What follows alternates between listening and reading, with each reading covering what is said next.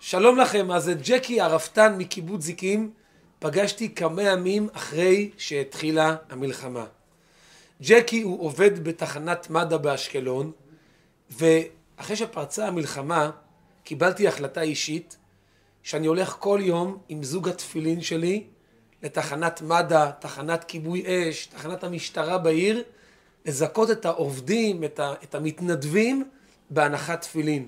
שהרי הגמרא אומרת שכאשר יהודי מניח תפילין, זה גורם לפחד לאויבים שלנו. וככה הלכתי יום אחרי יום אחרי יום. אגב, זה, אני עושה את זה עד היום, המלחמה עדיין לא הסתיימה. אתמול הייתי שם, גם אני שם היום בעזרת השם אחרי העבודה. וככה אני פוגש את ג'קי הרפתן, ואני מציע לו להניח תפילין, ג'קי הסכים להניח תפילין, ודיברנו, מה אתה, מאיפה אתה, אז הוא מספר לי שהוא מקיבוץ זיקים. הוא מספר לי שעכשיו חברי הקיבוץ נמצאים בבית מלון שליד ירושלים. אמרתי לו, נו, איך, מה, בית מלון, וואו, איך הולך שם? אז הוא אומר לי, תקשיב, הוא אומר לי, זה לא זה. הוא אומר לי, אמנם מפנקים אותנו מאוד, כל בוקר, כל ערב הופעות, פעילויות, משקיעים בנו, מנהל בית המלון יוצא מגדרו למעננו. הוא אומר, אבל זה לא זה. הוא אומר, אני רוצה לחזור הביתה. הוא אומר, אני גר בקיבוץ 40 שנה, אני רגיל לקום בבוקר, לראות את החברים, מה שלומך, בוקר טוב. הוא אומר, אני בא לקיבוץ מדי פעם, כי כרפתן, יש לו את האישור להיכנס לקיבוץ. הוא אומר, אני בא לקיבוץ מדי פעם, אבל המקום שומם, יש חיילים בכניסה, אני לא מכיר אותם, לא מכירים אותי. הוא אומר, זה לא זה, אני רוצה לחזור הביתה. המלחמה הזו המחישה להרבה מאיתנו עד כמה אנחנו אוהבים את הבית. הרי, במיוחד בתקופה הראשונה, הרבה אנשים מהדרום עזבו את הבתים, והרבה אנשים אחר כך מהצפון עזבו את הבתים ועד היום. ופתאום אנשים הרגישו צורך עז, השתוקקות פנימית לחזור כבר הביתה. פתאום אנשים הרגישו כמה הבית המובן מאליו זה לא מובן מאליו, וכמה טוב להיות בבית. כי כל אדם, אדם כאדם, צריך בית, מקום פרטי, מקום אישי, מקום אינטימי שהוא שלי והוא רק שלי. הבית מביא ביטחון עצמי, מביא, מביא כוח. הבית זה המקום שבו אם עבר יום לא טוב, עברו דברים, לא, קרו, התרחשו דברים לא נעימים במהלך היום, איפה אני יכול לקבל כוח, שלווה, רוגע? בבית שלי. עם המשפחה שלי, במקום האישי האינטימי שהוא רק שלי. אדם חייב בית. אז אם כן, בית זה משהו כל כך נצרך, אז איך נעשה שהבית שלנו יהיה יותר נעים? יהיה יותר נעים שהיחסים שה, בין הילדים יהיו יותר נעימים. איך עושים את זה? אז בשיעור היום נדבר בעזרת השם על טיפ קטן, שמאוד מאוד יכול לעזור שהיחסים בבית בין הילדים יהיו הרבה הרבה יותר טובים, איכותיים ממה שהם ממה שהם היום. על הצורך הזה ללמוד, אה, להיות בבית, המקום האישי, הפרטי. שמעתי פעם סיפור מהתוועדות, בהתוועדות שהיה משפיע רב, שקראו לו הרב מנדל פוטרפס, הוא היה יהודי, איש בעל מסירות נפש, איש שמסר את נפשו על שמירת מצוות, על יהדות, על לימוד תורה, בזמנים שברוסיה הסובייטית, ששם הוא גר, זה היה אסור על פי חוק. ורב מנדל פוטרפס, מספר שלקחו אותו לכלא, והוא קיבל שם כמה שנים לשבת בכלא. והוא אומר, בכלא הם רצו לשבור אותנו, לרסק אותנו לגמרי, לגמור על הנפש שלנו. בשביל לגמור על הנפש, מה הם עשו? אומר, הם לא נתנו לנו בתוך התא, התא בבית הסוהר, שום מקום פרטי. הרי לפעמים בבית, אה, לילדים הרי אין להם... אה, אה, לכל אחד חדר פרטי, יש מקומות שכן, אבל יש חדר לכמה ילדים, אבל לכל אחד יש את המגירה הפרטית.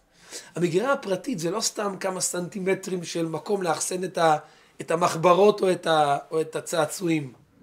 המגירה הפרטית של כל אחד זה המקום האישי, המקום המוגן, המקום הפרטי, האינטימי שהוא רק שלי, זה מביא הרבה ביטחון עצמי. לא סתם ילדים כשנוגעים להם במגירה הפרטית הם נורא נורא כועסים, כי זה לא רק משהו טכני, זה גם לחדור לתוך הפר, הפרטיות שלי, למקום הכי אישי שהוא רק שלי. ולכן הדבר הזה, המקום האישי הזה, הוא משהו שהנפש זקוקה לו. אז אומר ברוסיה הם רצו, אותם, אה, אותם אה, אה, ארורים רצו לגמור, לרסק אותנו, גם לא השאירו לנו שום מקום פרטי ואישי. האמת היא שיש עוד מישהו שמחפש לחזור לבית שלו, למקום המיוחד הזה, וזה הקדוש ברוך הוא. רבי שמעון בר יוחאי אומר, בכל מקום שגלו ישראל, שכינה עמהם. מתי שנמצאים בגלות, וזו התקופה של עכשיו, אז אנחנו נמצאים בגלות, אין בית מקדש, גם הקדוש ברוך הוא נמצא איתנו בגלות. והקדוש ברוך הוא משתוקק לחזור חזרה לבית שלו, לבית המקדש. הקדוש ברוך הוא, אם אפשר לומר, הוא עכשיו, הוא הומלס, אין לו בית, אין לו מקום. הוא רוצה מאוד מאוד גם לחזור למקום האישי שלו. בעזרת השם, כשמשיח יבוא וייבנה בית המקדש, ועוד פעם, השכינה תאיר במקום המקדש, המקום המקודש ביותר בעולם כבר לא, כפי שהנביא אומר, כבר לא שועלים יהלכו בו, אלא עם ישראל, אנחנו נהיה שמה, אז הקדוש ברוך הוא יחזור לביתו איתנו יחד כמו שצריך. גם הקדוש ברוך הוא צריך בית. כל אחד צריך בית, כל אדם צריך את המקום המיוחד הזה שנקרא בית. אז איך אם כן נעשה שהבית שלנו יהיה מקום יותר נעים, יותר נחמד? הרי מה שקורה שמגיעים הביתה, ומיוחד אחרי יום עבודה, באמת, ככה בשביל קצת לנוח, להירגע, אחרי יום עמוס, מלא מלא באתגרים וחוויות, ופתאום מגיעים הביתה וישר הילדים לא מסתדרים, לא מבינים אחד את השני, רבים על זה ועל זה, ואנחנו נכנסים לזירת קרב כזו, ול, ולעבודה כזו, ועומס של משימות בשביל להרגיע את כולם שלא חשבנו, לא רצינו שיקרה. אז מה אפשר לעשות? אז אחד הטיפים שיכולים מאוד מאוד לעזור, שנצליח בעזרת השם להכניס אווירה טובה, נעימה לבית שלנו, זה ליצור קופסה. קופסה, קופסת המעשים הטובים נקרא לה. ונאסוף את הילדים, נאמר להם, ילדים יקרים, משהו חדש בבית שלנו. אנחנו עכשיו יצרנו קופסה, רואים? זה נקרא, זה נקרא קופסת המעשים הטובים, כמו קלפי כזה. וכל מעשה טוב שאתם עושים, אתם מתחשבים באח או באחות. אתם מדברים בצורה מכובדת. לנו ההורים, לאחים שלכם, אתם לפעמים גם מוותרים לאחים, אתם מקשיבים כשאומרים לכם ללכת בזמן להתקלח, או כל דבר כזה, כל מעשה טוב כזה, מעשה של הקשבה, של כיבוד הורים, של יחס יפה לאחים, אנחנו מכניסים, משלשלים פתק לתוך הקופסה. בסוף השבוע, או אחרי כמה ימים כפי שנחליט, נעשה ספירה.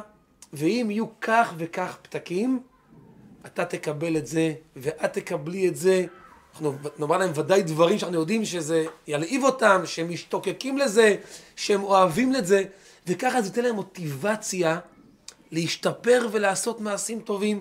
זה בדיוק כמו שהילדים, בשביל להביא פתק נחת לגננת כל יום, הם מתאמצים למען זה, זה מאוד מאוד חשוב להם. הם מוכנים לעשות הרבה דברים רק שנרשום להם פתק נחת לגננת. כשרואים פתק, משהו פיזי, לא מחמאה בעל פה, פתק שרשום זה בעיניהם משהו הרבה יותר משמעותי. אז כך גם אנחנו ניצור פתקים ממש פיזיים, וזה יעשה להם הרבה יותר מוטיבציה וחשק ורצון גדול לעשות מעשים טובים. הרווח הגדול מזה, שבשיטה הזו אפשר להקנות להם הרבה הרבה ערכים. להסביר להם כמה הערך של שפה נקייה, של דיבור מכבד, ולומר להם, תעשו את זה, תרוויחו פתק. אבל ככה הם לאט לאט יתרגלו הדבר הנפלא הזה, החשוב כל כך, של שפה נקייה, של דיבור נקי.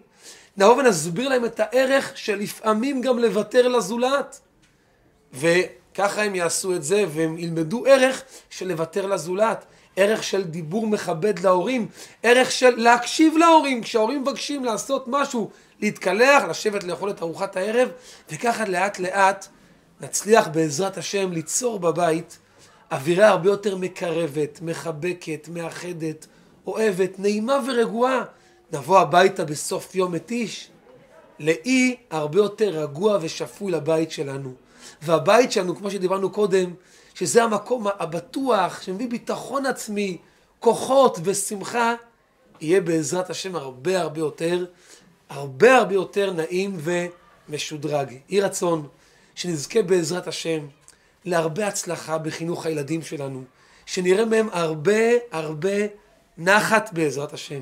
יהי רצון שג'קי מקיבוץ זיקים, וכל שאר היהודים, כל, כל שאר תושבי הצפון, תושבי הדרום, יחזרו לבית שלהם בצורה שלווה, בצורה רגועה, בצורה בטוחה, בצורה שמחה בעזרת השם.